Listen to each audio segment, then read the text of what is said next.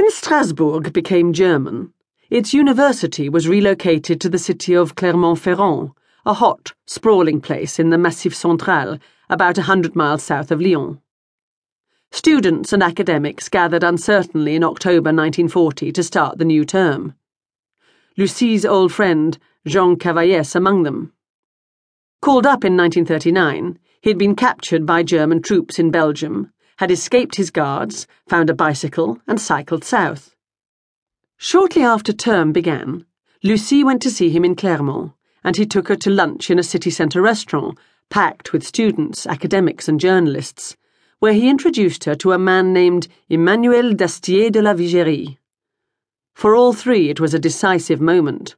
The little game which Lucie and Raymond had been playing in Lyon was about to become something more serious. Clermont was an early breeding ground of resistance. The city was home to La Montagne, a large circulation left wing newspaper, whose owner had been one of the 80 parliamentarians who refused to vote full powers to Pétain in July 1940. The relocation of Strasbourg University had brought with it another reservoir of anti Nazi and anti Vichy activism. Like Lyon, the city housed hundreds of refugees who knew they would be pursued by reason of their politics or their race in the occupied zone, and who had scrambled across the demarcation line to relative safety. Jean Cavaillès was already playing a central role in the anti Vichy discussions which had emerged from this melee. An archaeological dig out on the plains of Gergovie provided a convenient meeting place for disaffected staff and students, discreetly to discuss the same question which Lucie and her in laws debated in Lyon. What could be done? The man she and Cavaillès met in the Brasserie de Strasbourg had come up with an answer. Emmanuel d'Astier de la Vigerie was to become one of the greatest heroes of the French resistance but he seemed a very unlikely candidate for the role in the autumn of 1940. Everyone who met d'Astier was struck by his fin de siècle charm and aristocratic persona. He was the sort of person whom Nancy Mitford might have taken as a model for her French heroes. Lucie found him an astonishing character, a Don Quixote like figure, very tall, very thin, very pronounced features, a hooked nose, thin lips. About forty, he had thick, wavy black hair, with a little grey, already receding at the temples.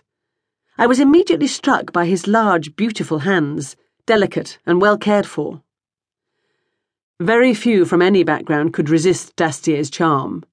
It would prove a powerful weapon in the coming fight.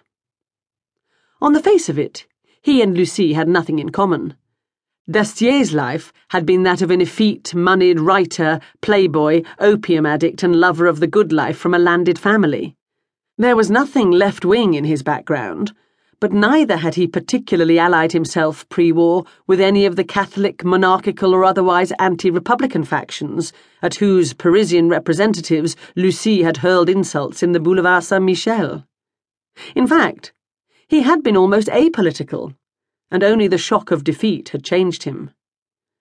Commanding troops on the Atlantic coast in June, he had been outraged by the refusal of his brother officers to offer opposition to the German advance.